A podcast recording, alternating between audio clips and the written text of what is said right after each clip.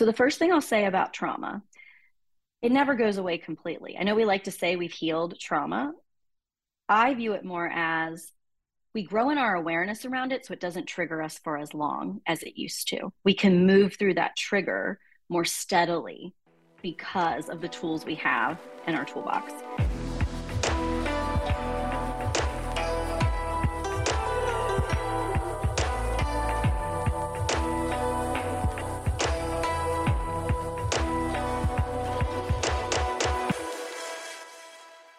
Welcome, everyone, to the Frontline Warriors Club, where we live it, not in it.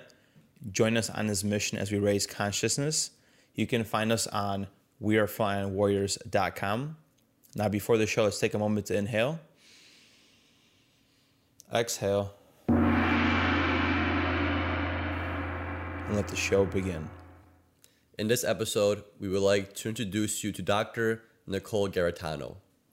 Nicole is a nurse practitioner and professor turned intuitive developmental facilitator and consultant using human design, subconscious transformation techniques, and healing modalities to help others step into their full potential. She blends her love for science with her curiosity of the mystical to help others understand the mysteries of life. You can also find her on her podcast, The Woo is True. We talk about how trauma presents itself in physical ways, how to identify your trauma, and how to heal that trauma. Thank you so much for your time, Nicole. Thank you for being here. Can you give us a little bit of a background about yourself? Oh yes, yes. Well, thank you. It's I we've connected in the past. It's great to see both of you um, again. And so I like to call myself a recovering healthcare professional and academic, although I still use all of those qualities in the work that I do now. So now I really work as um, an intuitive development facilitator and energy coach, um, primarily for, for, for women. But I was just saying earlier, a lot I have occasionally men that come in, but really it's about this wanting to know our deeper purpose and really understanding our energy better and how that impacts how we show up in our day to day lives. Uh, why is that so important? Why is it so important to figure out your energy and how it impacts you in your day to day? Yes. So we're all, you know, I like to think about it. If you think about all these individual light bulbs, you know what I mean? So each of us are like our own unique light bulb or energy center. And so you could, if I were a literal light bulb, right, you could try me in one lamp and I might light up perfectly. And you could try me in another lamp. And if I don't match up just right, I'm never going to light up. And so we're walking around each day with really a unique set of like energy wiring that we're hardwired. And I truly believe we're hardwired for this before we're even born. However, if we're not plugging in to the right people, the right circumstances, the right environments, we can never shine. We can never show up with our true energy and make the true impact that we're here to make in the world. So when you can understand how you're hardwired a little bit better, you can actually leverage that to your advantage. And then you also start to grow in your understanding that the other people you're interacting with on a daily basis are also uniquely hardwired in their own way. And so it does create like a level of understanding and compassion that we may not normally have when we're very ego driven and just focused on our own circuitry, so to speak. And how did you get started into this? Is there was like was there a time where you noticed that like, hey, this this energy, it's it's something that's maybe um, more impactful than we might have, have, have thought. How did you begin all this, and when did you first experience this this like feeling of that energy exists and it gets passed down from people to people? Yeah. So for me, when I go back now, I was really sensitive to it as a child. I didn't appreciate it for that. And then as I went through like different stages of my career, I would say it was most impactful when you know when you go to a meeting or you're sitting in a group and they're having like a committee meeting or staff meeting i would be in those and i could like read everybody at the table. It was like i knew what they were thinking before they'd even say it. And for a while i truly did especially like in my early 20s to mid 20s in those environments i would think oh well everybody can do this. So i really don't understand why people can't figure this out. Like why are we arguing about this? But then as I got a little older and a little wiser, I was like, oh, wait, I think I interpret this um, different, you know what I mean, than other people. And so I could always read body language really well. But then it kind of got to the point where I would be in a meeting and I would, I could just kind of feel like they seem really sad or distracted about something else. Or they seem like really happy, or you can tell like they're not giving anybody else a chance to talk because they just think their idea is the best. And so I feel like it's things we all pick up on. It was just a little more fine tuned for me. And so um, I also found it, you know, in my healthcare role, I was always in pediatrics. I would have dreams about my patients things would happen to them that happened in the dreams. Um, so I just had like this inner energetic connection, and that made me really curious. So then I started like reading books, doing some classes on my own um, off to the side, and then just really understanding this idea of our our energetic systems within our within our bodies. You mentioned that these systems are hardwired, so we are all this beautiful light orb of energy. How does trauma yes. come into place? How does trauma like deplete this and diminish this light? Yeah so what i'll do i'll just use um, a really simple example for the listeners. So i think most of us are familiar with the chakra energy centers in our body so there's lots of other energy centers that are discussed you know in the literature and out there when you go to to research it however if we think about those chakras right those seven centers that run through the core of our body we're pretty familiar with they need to spin in this direction if you go and do a little research on them. So we want them to be spinning in a clockwise direction. They emanate a certain color or shade of light, right? Which we have then the whole rainbow of light running through the core of our being.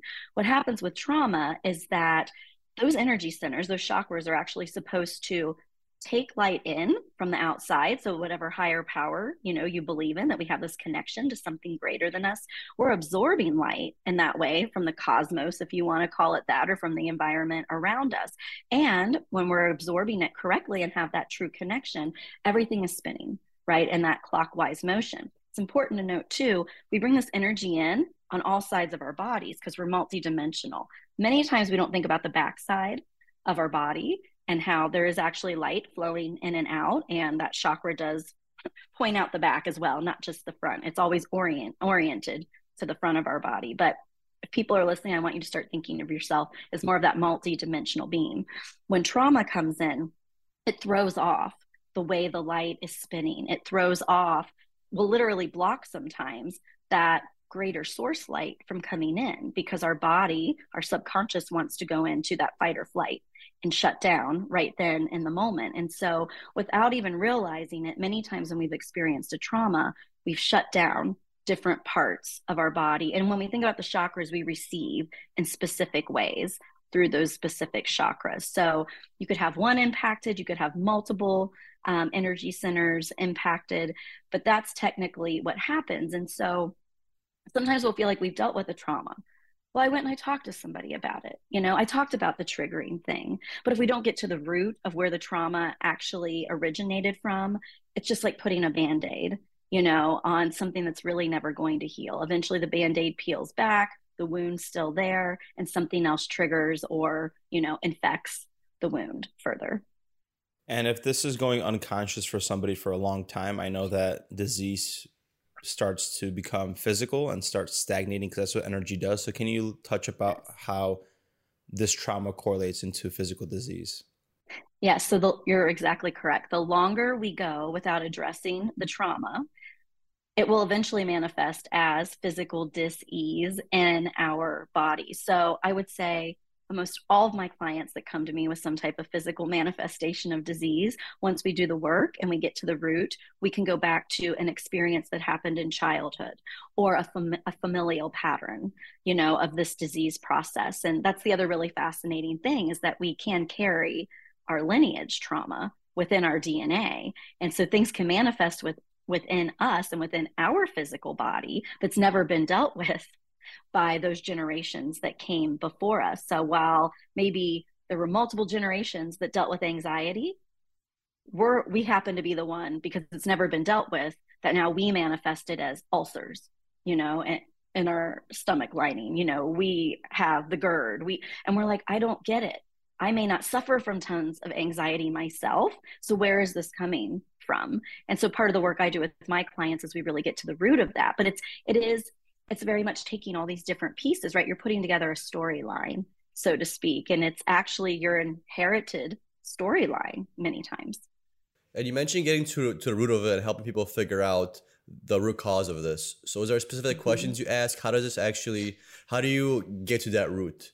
Do you yes. have like a specific question that you ask your, your clients or is it more of like where you sit down and meditate what's the whole how does the process look like to, to get in that for example for someone that wants to maybe start digging into it and exploring this before they want to take on a session how can they start to explore the root cause of their issues just by themselves yes so i tell all of my clients and anytime i'm in these types of environments speaking you can do the five whys which many of us are familiar with so you know just as an example if it was the anxiety like why am I feeling anxious? And you just want to go with the first thing that comes up for you. It's not this deep analysis. And, you know, we're dealing with healthcare workers. We are really taught, we are conditioned to be very analytical, right? And to observe this and look at this. And we are doing part of that. But for this exercise of the five whys, you're truly just, what's my gut telling me? You know, what is the first answer that comes up for me? And you ask yourself why five times till you get to the fifth why. And typically, then on your own, you can be at the root of where this is coming from, where this feeling's coming from, where maybe this disease in your body is coming from. Uh, but you have to do it pretty rapid fire to in order to get there. And so what happens is you get there and then you're like, but now what do I do with it? Because I don't know maybe what to do with it on my own.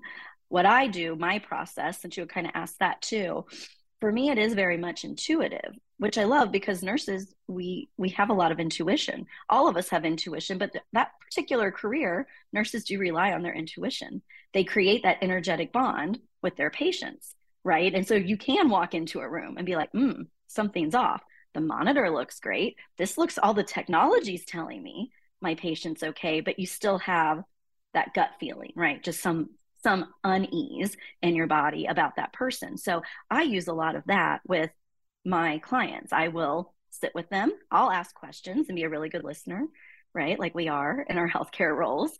And then from there, I'm able to energetically tap in myself and I'll get a feeling. A lot of times because of my healthcare background i'll be brought to like one organ in their body or i will see you know or maybe something stagnant there's stagnant energy around that organ. Then i'll ask some more questions. A lot of what i do works very complementary with traditional medicine because many times people i'm working with they've already seen all the traditional physicians right? They've gone to the specialist they've done this and they still have conflicting answers on what's wrong with them so sometimes, although they're completely frustrated, I actually love that because we've already checked all these boxes, right, from traditional medicine. So I know, oh, we can go a lot deeper, a lot more quickly because you're not going to have this urge to go back and get this other test done or have this other thing done because you've already done all of that and you're not getting the answers um, that you want. So for me, it is a very intuitive um, process and understanding those energy centers and being able to get the feeling from the client I'm working with around those energy centers. And so you mentioned organs as well, which is fascinating. So do you believe that energy is stagnating in specific parts of your body, like organ systems, where you're isolating that? And are you just isolating it based on the symptoms that the person is talking about? And then we d- dive deeper into that? Yes. So, what I tend to find, different organs in the body will definitely correlate to specific patterns of disease you know what i mean and the fit like the physical feelings um, that they're having. A really easy example that i think most of us would understand is that idea of like the broken heart. They're having heart issues or maybe they've had heart palpitations. You know they may have a family history of heart attack or stroke or something to that effect. But in and of themselves they've been pretty healthy. The testing's not showing much other than they're having these palpitations. They've tried hydration, you know what I mean? They've tried maybe adding um, certain things into their diet, trying some different supplements, you know, but they're still really frustrated because heart palpitations can be really scary, right? That sense of losing your breath, you know, not being able to breathe properly, and then the racing heartbeat. Um, so a lot of times when we go in we can i can go in and it's a med- it's a bit of a meditative process that i do when i'm like going in to kind of analyze that energy or assess it for myself um, but usually with the questions and what i see and what's coming through i will very specifically see like a pattern of heartbreak and maybe just not for the person i'm working with but patterns of heartbreak in their family. So maybe family members passing, maybe loss of job, right? Loss of friendships, loss of um, um, like maybe status that's come up before, like this having a certain status in your community, which would have been really important You know what I mean? Many, many generations ago.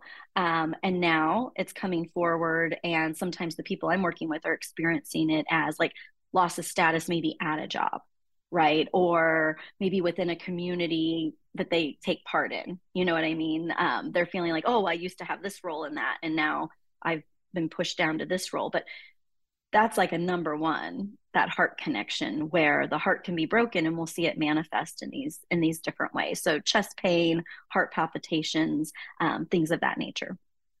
And looking back to those people that had maybe childhood trauma or something that affected them in a childhood that lingers now or carries over does that manifest in a specific way or does that also vary uh, between individuals?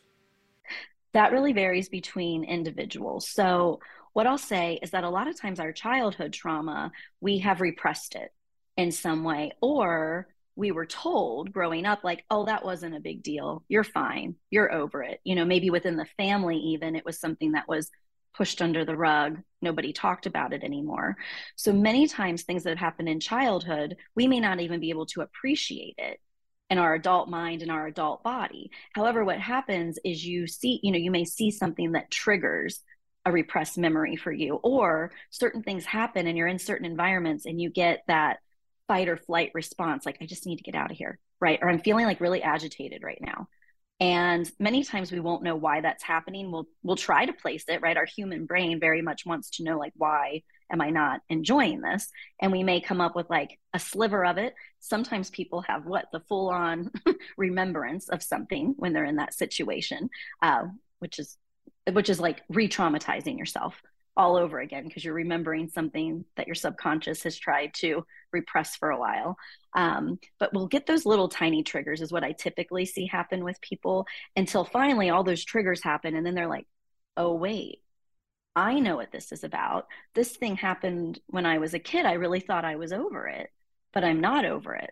Right. Or they'll have it around childhood and they're like, and my parents never believed me you know, and now it's bringing up, you know, all this either disease or unease in my body, and I really need to work on it. And so the path to working on it can look quite different um, for each person, but that's the pattern that I'm typically seeing when they show up um, to work with me. Yeah, a good example comes to mind. I'm sure you can relate, Matt. Is so, Matt, I grew up in a Polish household, and for example, every time we would go to church on Sundays, parents always say, you gotta dress nice, you gotta act appropriately because what are people gonna think of you? Every time you go to like a party as a little kid, you gotta dress nice and act nice because what are people gonna think of you? And it's almost like as a kid, you're programmed to to be validated externally by others. And that kind of trickled down into my teenage years and, and growing up. And I realized that I was judging myself based on other people's opinions versus my own opinion. It's almost like I valued what other people think of me more than what I value myself. And I learned that grow up as a kid because my parents always said, "Hey, you gotta dress like this, act like this, because what are people gonna think?" And that was always lingering on for for still a long time, and I couldn't realize why. And then when you look back, you get to the bottom of it, you're just like, "Well, this makes sense why why I'm this way." Because when I was growing up and I was a kid and I wasn't sure how to tackle life or what or how should I think about life or what is life, my parents told me that a part of life is the way people view you, and you have to do things a certain way to almost please others and and pleasing yourself was almost put on a on a back burner because you had to show up and you're showing up for other people. And I'm sure you could relate to something like yeah. that as well, right? Hundred percent. Yeah. And just just going back, and it could be something so small like that, like your parents just telling you, dress nice, act appropriately, and that transfers that deeply inside of you. We're now, like in your 20s, you're in college, and you're just valuing yourself based on other people, and then you have to unlearn that. Like you mentioned yeah. a lot, Matt, uh, unprogramming or yeah, or, unlearn, or unfucking, relearn, yeah, yeah, or unfucking yourself because our parents want the best of us and, and they understand that they're adults and it matters how people look at you. But as a child, it's not as important as a child as it is for them. But the fact that they put it on you at your early age, you learn to put value in that because your parents are right. So if they're telling me to do this and dress like this, and they know more than me because they're older, they're my superiors, they're wiser, then this is how life is. But it's really not. Uh, what I'm fascinated about is what happens after that is you start projecting onto people, right? Mm. So that you're in the room and you keep trying to get a validation from me externally, right? Because of this program. how do you snap out of it, Nicole, which is fascinating? Be like, hey, I'm projecting onto my relationship, my partner, I'm projecting onto the pastor in this mm-hmm. case, or I need to like present myself. How can you like yeah. differentiate the difference between it? Because that's that blends reality so much. It does. It's all about awareness. So just what you're each of you are pointing out, you're able to recall something that happened, but now you see it through a new lens. So we can go through and like analyze different situations in our lives. I will say on the parent one, most of our parents conditioned us the way they were conditioned. So we're just repeating a pattern, right? Until we decide to be the pattern breaker because we've grown in our awareness enough and we've decided to look outside of that maybe familial box, right, that we grew up in. And we've expanded our horizon. So now we can flip the switch, we can see it um, in a new way. I always say it starts number one with the awareness but I love what you brought up about, you know, our parents condition us this way. They're authority figures, they're this, they're that. We carry that right over into our healthcare careers, right? We let systems then condition us. We, and right now we're letting a very broken system condition us. Some of us are, some of us aren't, right? But that's one of the like big heartbreaks for me in healthcare right now is that we're letting broken systems continue to condition new nurses coming into those systems established nurses that have never really known any different. And we do see an uprising, right? There's an uprising now that we haven't seen before. So we know some of the conditioning is starting to change. But I feel like it's really important for listeners to understand yes, this conditioning starts when we're children, but then we're conditioned to be conditioned over and over and over again. So there's all these facets of our life where we can grow in that awareness and say, wait, when i when i grow in awareness i always say to myself wait is this of me or is this of someone else? So like the parent example is great. I need to look nice to go to this place. Is this because i really feel like i need to look nice? It's going to make me feel better looking nice. It's going to like show respect or i'm going to feel good about myself dressing up or is this because i have that little old voice in my ear from when i was a kid like you better dress nice this is one of those events where you do that um, right there i just grew in awareness and i can pick out what's a conditioning versus what is something I truly desire for myself. And you just mentioned healthcare workers. So, how does that trauma, everything that we piled up into our emotional baggage, how does that translate into healthcare for the nurses? Yes. Yeah. So, I like to use this analogy. When we start a job or we start a new career, or even if we're established in it, right, we're all carrying around our backpacks. Okay, so when we start out as a brand new nurse, we have a couple tools and tricks and things in that backpack, right, for our career. However, there's like a secret pocket on that backpack and it has all of our life experience. you know, it's like that little zippered side where you don't always put things because sometimes it gets lost in there, but it's supposed to be like that extra little compartment.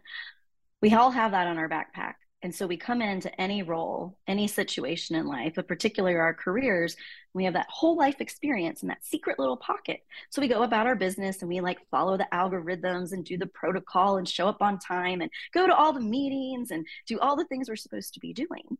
However, when we're doing each of those things we're taught to do at work, we have all these influences in that little secret compartment that are informing our experience of that you know? So we could be sitting in a meeting that we're required to go to you know? And for some people it's like oh good we have that meeting today. It's like built into my day kind of becomes a mini break because i'm not with my patients right then. I'm just taking in this information. We get to sit. They probably brought some snacks. You know what i mean? All the things that they do to try to entice you to want to be at the meeting. However maybe the topic they're talking about or the person running the meeting you know what i mean? Maybe that person has a certain authority that really triggers you and maybe it triggers you because it's like the way your mom always talked to you.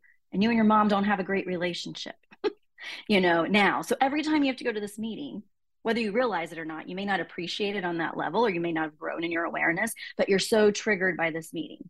It has nothing to do with your actual like role with taking care of your patients but it's that this particular person really triggers a past trauma in you or your mom talked down to you or you have this broken relationship you know with your mom and you can't wait to get out of that meeting same thing can happen when we're in a patient room. You know, there could be multiple family members in there and you're just overhearing what they're talking about.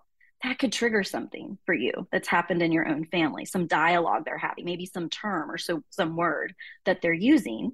That little secret compartment just gets triggered, right? Like you can't help it. And many times we're so focused on the task at hand, especially in nursing, like we have to stay on schedule. We have to do these things, you know, on this certain time frame that we're picking up on it in our periphery, like that peripheral energy swirling around us, and it's slowly getting sucked in. And so it's like impacting you. Sometimes you don't notice it till you're driving home. Sometimes when you finally get that break, if you actually get to run to the bathroom, right? When those moments alone, you're like, oh, something's not sitting right with me. I feel so triggered. I feel really upset. So we can have that happening with the trauma that we bring in. We can also have brand new traumas occur on the job. I think we saw that we saw it before COVID, but we have lots of evidence now of the trauma that occurs um, on the job. That's a really good uh, perspective on things, and also with how busy healthcare is and everything going on, let's just say somebody does trigger you or something comes up from the past and our body feels tense or rigid or we lose patience mm-hmm. with our patients. It's yeah. really hard to tell that, hey, this is a trauma response. Hey, this is a need that I need to give myself. It's always about, well, John John uh, John Doe over there needs a pain med, so I need to go. And now you're wasting my time. So in in a sense, and you get triggered by this mm-hmm. patient, you kind of maybe use bad language towards him, not in the verbal sense, but maybe dismissing his needs or his emotional needs, whatever, because you're trying to go somewhere. So I, I do see how that plays a role, but in the grand scheme of things, healthcare is probably a bad way to start picking up on your trauma points of how to heal because there's just so much going mm-hmm. on in that in that aspect. There is. No, there really is. And it does impact patient care, you know, for sure. Without without the healthcare provider actually meaning for it to happen in that way. You know, I think that's a really good thing just to point out that I feel like nine out of 10 times, most people walking in the door for their shift are like, okay, I'm going to try and make it the best day possible, even if other things have been stressful for the most part, right? It's fresh day, new, not always, right? But for the most part. However, once you get in there, it doesn't really take too long for things to spiral out of control if you haven't been able to process your own trauma. And I feel like the other thing that happens a lot is your idea of a trauma and my idea of a trauma are two different things, right? So even when we try to share this sometimes and what we feel like are safe environments, we think healthcare sometimes could be the safe environment for us to share how we're feeling, but we'll just get dismissed by our colleagues because they didn't have our same lived experience. And so, like, even in the trauma world, we have like what we call little t traumas and big T traumas big T traumas tend to be the things that we all think of as really big traumas, but there's lots of little T traumas that happen to each of us. And maybe your experience of it was different than my experience. So maybe it never became a little trauma for me, but it did for you. And me dismissing you creates then another trauma for you, another little T trauma, because nobody wants to hear you or witness you in that moment. And you can see that where that can happen with our patients too, where we can't we have a hard time maybe witnessing what they view as traumatic because we've seen so much in healthcare that we're like, this person over here thinks they have this going on, and we'll dismiss them, right? So it can work both ways. Yeah. And that being said, is there ways that maybe, let's just say, Matt, I see Matt struggling with something. Maybe he's got a, a big T, and to me, that big T is a little T. How can I, I help him maybe open up a little bit, or how can I help him push through, through that trauma? without having him maybe seek a therapist or just just just as a friend i want to genuinely help him how, how can i get him started in there or how can i help him through that process yes so really easy things to do are number one just say i'm witnessing you in that i don't have that same experience but you know what i'm witnessing and if you just need to vent right now just vent to me that's always a good place to start number one you're acknowledging what the person's going through what they're trying to share with you number two you're opening up to venting. Sometimes people just want to vent. They don't necessarily want the coaching, right, or the advice. And especially as healthcare providers, we're pretty naturally inclined to, I'm going to help you. I'm going to fix this for you. I'm going to solve this problem. So, right there, in and of itself, the witnessing do you want to vent or do you want advice? You know, giving them a choice. Many times we don't give anybody choices. We're just like, oh, they need this. I'm going to go provide it but he still has free will in that situation. So as a good friend, you're giving him an option. And then from there, there's different techniques you can do. So I love breathing techniques just for people to go to to help calm the nervous system and try to re-regulate right there in the moment. It depends how triggered he is, but a good box breath, you know what I mean? Just single nostril breathing where you take turns out one side of the nose out of the other. Those can be really simple things that you can do. You can advise someone to do. They can go do on their own. We can do this at work, right? We can we can go stand in a corner and breathe on our own and we don't need a lot of privacy to do that. It's the awareness and getting intentional with the breath. So we want something that slowly brings the central nervous system back down and helps regulate it because you can't just go from you know zero to 10 or 10 to zero that doesn't that doesn't work well um, with our central nervous system so those would be some really basic tips that you could do the other thing is sometimes we're in our head about what's going on our body's feeling all these things but we're really in our head how do we drop out of our head and back into our body? Like, how do we calm the racing thoughts? The breath helps with that. But while you're breathing, like focusing on a part of your body and letting your mind kind of decompress at the same time is super important. Yeah, that's a good point because when people are triggered, they're really emotionally, you can say, dialed in, a little too dialed in. And the best way to get them out of the head and get rid of those emotions is just have them not focus on that for a minute. And like you said, the best thing to do is have them breathe because if you're not if you're not constantly thinking about that trigger and you're focusing on your breath, guess what? Your emotions are slowly starting to get regulated because you're not not being triggered, triggered, triggered. You're more breathing and you're yeah. more relaxed and your mind isn't fully fully on that. And yeah. so let's just say someone's now very self-aware. They know that this trauma is stemming from childhood, but how can they now change the course of actions moving forward? Is it the way they they think about that feeling that they had as a child? Do they change uh, the action that they do? Do they start going to the gym more? If you identify a problem, how do you now now change that to not be a problem? Yeah. So the first thing I'll say about trauma, it never goes away completely. I know we like to say we've healed trauma. I view it more as we grow in our awareness around it so it doesn't trigger us for as long as it used to. We can move through that trigger more steadily because of the tools we have in our toolbox. Okay, it's not to say that that old big T trauma won't come back in 10 or 20 years because something else happens, you know, and it like rears its its ugly head at you again.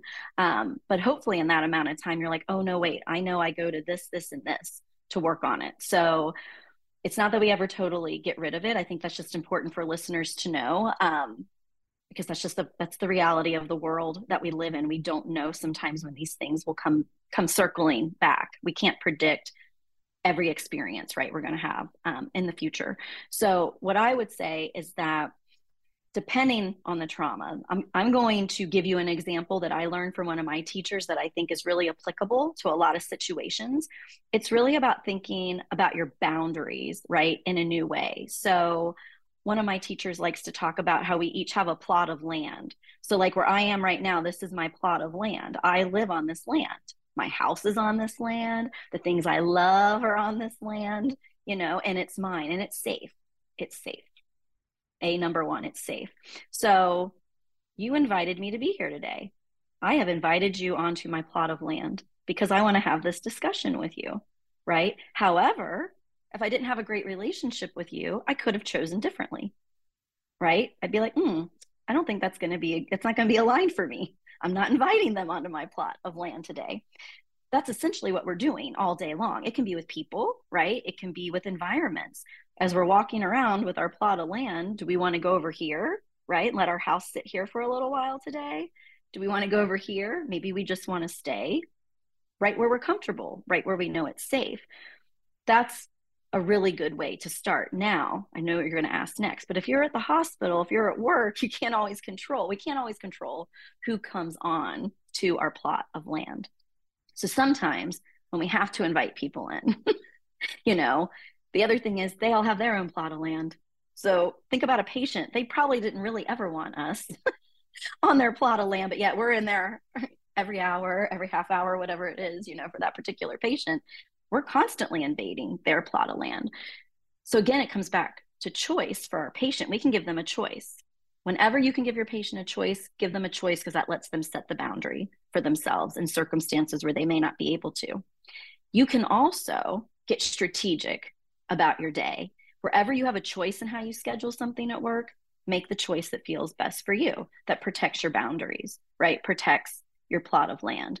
These can be simple things. You know, if you know you need to listen to certain music while you're driving into work, listen to that certain music. Anywhere you get a choice, choose what's best for you. That way, where you don't get as many choices, it's a little bit easier. You can regulate yourself a little bit better because you listen to the music that's empowering, right, on your way to work. Or you popped your you know airpod in and went and listened to it on the mini break that you got there's there's different ways we can be strategic to like maintain our plot of land mm-hmm.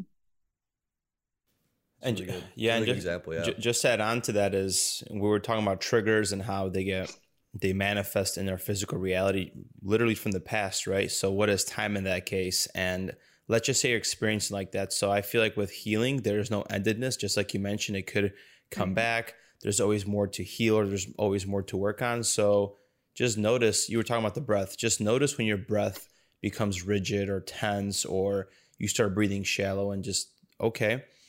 Because our mind is our mind is is releasing so many thoughts. It's so hard to pick up on like, hey, was that a positive thought or did I just disempower myself? Mm. But if you look into your mm. body, into your breath, you could be like, wow, I'm rigid, I'm tense let, let's take a moment here to analyze the situation. Am I triggered by this patient or am I triggered by something that I didn't give myself in that interaction, whatever it is? And then you can start troubleshooting that awareness to see where you're like leaking your energy in a sense. Mm. Yes. And Nicole, how does the quantum field and physics and epigenetics come into the healing process of all this?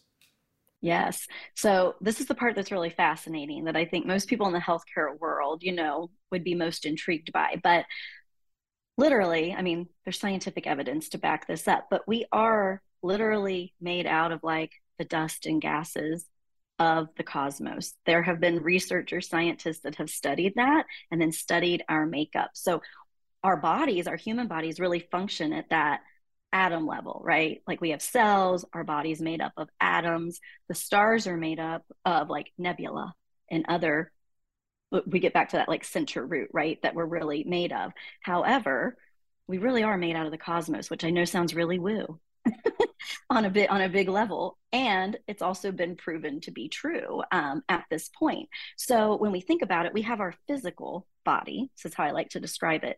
We also have like this subtle energetic body that goes so many feet, usually about four to five feet out around your body. Okay. They've been able to pick up, we've seen this in scans. You know what I mean? We, they picked up on it in science too. So I can send you even links if you all want to some of these articles for the for the listeners. Um, but we can pick up on this light. It's basically light that emanates from our bodies. Okay.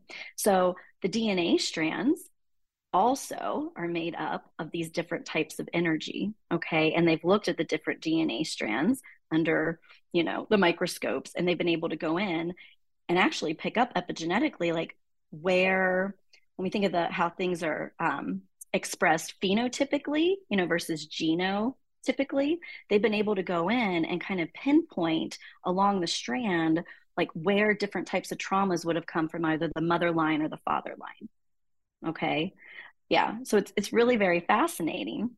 Um, it gets a lot more complicated. So i'm trying to keep it at a level where everyone uh, will understand it that's why i think the articles are important because some people like to do deep dives into this information you know and get really really technical what i love is that with these studies none of us are here by mistake right like we're all very intentionally here we're all made of the same material in one way or another. So we're all very, very connected to each other. Yes, we're definitely connected to our family line, but we're also very connected to each other. So when we can really get to that understanding that we're all truly connected in some way, I mean, all of our hearts resonate at the same frequency. That's been studied and mapped in science too. And it's the same frequency as the earth, as the planet that we live on. I mean, that's not by mistake, right? That life resonates our heartbeat resonates at the same the same energetic field right as as everyone else around us however when we can really comprehend that and integrate it into our way of being on a daily basis how does that start to change the way we treat ourselves and then the way we treat each other how do we really grow in compassion, right? And understanding and really wanting to witness each other, it really starts to flip that dynamic a little bit.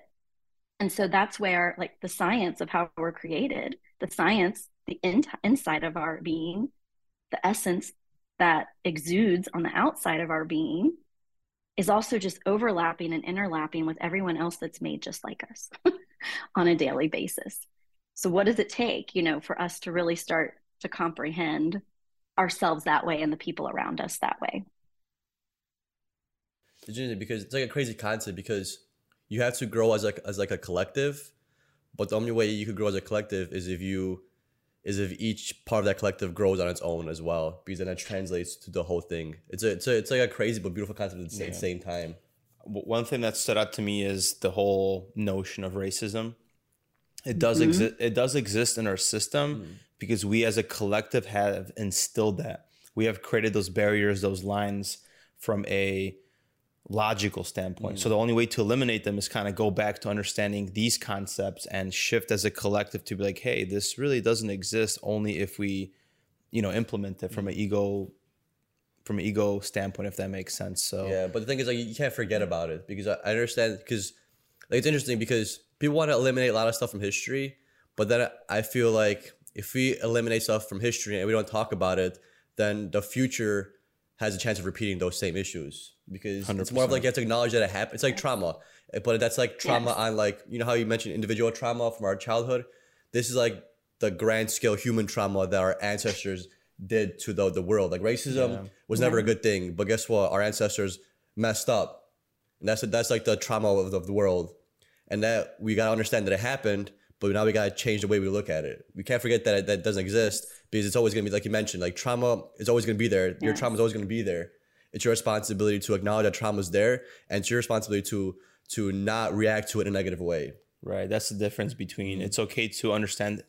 You can have a memory of things, right? Yeah. You cannot eliminate memory, mm-hmm. but if the memory is creating a trigger, which in our scenario here would which, which would be racism, mm. then that's the issue because right. the trigger is causing an older old memory that could be your experience or the collective consciousness mm. or ancestral trauma, like we talked about, mm. that keeps on yes. looping this this what do you want to call it, negativity yeah. or this old way of thinking. Yeah, it's crazy how that works. Yes. Like, you know, like the world has its traumas and you have your own trauma. And the thing is, not like you said, not to forget about trauma, but but figure out a, a good and positive way to act afterward, to, to react to it. Because if your reaction is always bad or it's always the same, then you're never going to get rid of that trauma or that racism or that political issue, right? Yeah. Yeah. Yeah.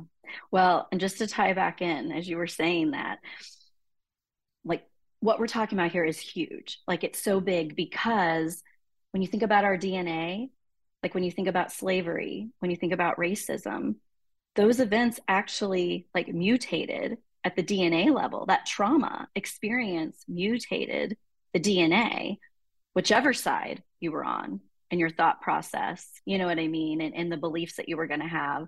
Um, and so, what we're actually saying is that we want to transform our DNA, right? Moving forward. So it doesn't happen overnight, right? It happens piece by piece, conversation by conversation. So it's just an interesting way to add the science back into it mm. as well. Yeah, yeah.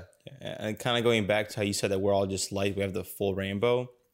And yeah. there, there's no such thing as darkness or evil, it's just the absence of light. So in these cases, we're still beautiful, beautiful humans lighting up or just diminishing our light in specific aspects. We just need to open that up to ourselves to enjoy life for what it really is. Mm.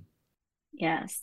Yes. And that's why I always say, like, it all starts within us. The greatest impact we can have on the rest of the world is by working on ourselves first because we all have our shadow sides right that that we try to reconcile with or we try to heal or deal with um, but every time we do that and we grow in our awareness and our consciousness then we're actually role modeling that for someone else around us or it gives us a new story to share and each of those things have a ripple effect out into our world. And we need so many ripples right now in the right direction, you know? Yeah, yeah, hundred percent. Yeah, it goes back to the the light bulb example that that you said. You know, you you can have one light bulb that's like if if I'm shining bright, if I got my stuff figured out, it's good. But guess what? If Matt has his stuff figured out too, that's two light bulbs. So the room's already going to be brighter just based off those two light bulbs. Then you bring a third light bulb, fourth light bulb, and it's crazy how like back to where you have to grow as a human to have the human collective all grow grow together, and it's just where that strength comes from. Yes. Oh, I agree. That's beautiful. Yeah. Then Nicole, anything you're working on right now? Anything new that you're pursuing? Yeah, so um, I am actually digging more deeply into the ancestral trauma. So I have a new program starting in January called um, Your Quantum Lineage Revealed, where we will look at both the practical and the mystical aspects of our lineage. So we'll we'll be looking at the genealogy in a very practical sense, you know, like through ancestry.com. But then we'll also be dealing with the shadow sides of ourselves, and um, I'll be guiding everyone into tapping into their ancestors and where the shadow comes from so they can start to heal it and transform it um, over the eight weeks that we'll be working together. Oh, super cool. I did my ancestry.com like a few years ago and majority mm-hmm. of, of of my ancestry is just located in Eastern Europe. Like there's like all of it's there and there's one in like Argentina or Brazil and then one in like Britain. But everything else was like in, in Eastern Europe. So I'm curious, yes. being Eastern European, how does how do those ancestors potentially affect me? And so any experience they had that was captured in their DNA. So typically those those can be good experiences too. I know sometimes we get caught up in the trauma and we don't talk about um, actually like a really exciting experience, like the love of adventure. You know what I mean? Or like going and traveling to a new place, um, maybe starting a business, like something that was really positive, that can be captured in the DNA, and you could bring that into um, this lifetime. You know what I mean? As well as the trauma and things that maybe were never overcome. Your DNA can be programmed that way. It's important to point out what they've what's been shown in the scientific realm is that up to 50 generations behind us can come in on our DNA. That's a lot. That's a lot of generations when we start thinking about that. Um, so they could be you could have been influenced in really positive ways and then you could also like bring in some of their past um, experiences. What i tend to find when i work with clients is we'll work with like either the mother line or the father line. We'll work with them separately. We can work with both but we'll tend to be drawn to like one or the other. Um, and so it's really interesting because you can know in the practical sense like these were all the generations behind me. I like to go you can go up to like seven back and really have a good impact. You don't have to go through all 50 by any means. Um, but what I'll find is that, like, let's say they just have like this nagging sense of, I'm not good enough, like, I'm not valued, or I, you know what I mean? Like, nothing I do is ever right. Somebody will, well, most of the people I work with, they have like something like that. And it usually has to deal with not feeling loved or, or a great sadness if we just had to boil it down to like one or two emotions. And so what we'll do is we'll like work energetically with that line and go back and say, okay, so where does this originate? This sense of not being worthy or not being loved, like where does it originate? And then I'll take them through guided processes so we can see like what happened. What what's the story? What do you need to know so that you can produce a level of healing here now? And what's cool is when you shift the energy that way, I mean, it heals. Like if we went back to the seventh generation, we could bring that forward through all the generations to you now. But then the energy of it carries on seven generations beyond you. So when we do this work, it has great impact beyond just our time and our, you know, here on the planet. Yeah. That's beautiful. Mm-hmm. That's exciting. I, I, recommend the book. It's called "It Didn't Start Within." It's something I started reading, and it talks about that family uh-huh. consciousness and how it just gets trickled down to our current events and how we can heal that and yes. the lineage. Yes, I, I really feel like that's where we're going now in the world. It really is going to be people like us, you know, and other people listening that feel this way, like doing that deeper work and really looking at these family lines um, to do to do the deeper healing that needs to happen. Mm-hmm. Yeah, we, we as a collective are shifting away from just the the physical part of healing like we do in Western society. And I think there's like a nice mix between Eastern and Western medicine on top of everything else to really facilitate real healing. Yes, I, I agree. I just feel like we're on the cusp of this new way. Mm. And Nicole, one, if you were to disappear from this planet, if you were to share one more last piece of advice with anybody, what would it be and why? Mm. I would say really choose who you're being every day because our being informs our doing. And we live in a world where it's all about what are you doing? What are you checking off your list? But when you get really aligned to who you want to be and you allow your doing to flow from your being, you'll never feel like you wasted a moment mm. here on the planet. Mm. Wow. Wise words right there. It's really good. Come from being. Mm. Mm-hmm. And Nicole, one last thing, where can people find you if they want more information? Yeah, so you can find me. Um, you can find me on my website, NicoleGarritano.com. Uh, I have a podcast called The Woo is True. So you can find me there um, where I talk about all these types of topics and some other things. Um, I'm also on Instagram, Facebook, and LinkedIn. Awesome, Nicole. Thank you so much for your time. You are a wealth of knowledge. Appreciate you getting onto the show and sharing your perspectives about you know healing, epigenetics, getting past trauma, and you are doing some amazing work. So I hope everything goes well with the workshop, and we'll be in touch. All right. Thank you so much. I always love hanging out with both of you. Awesome. Thank you. Thank you, Nicole.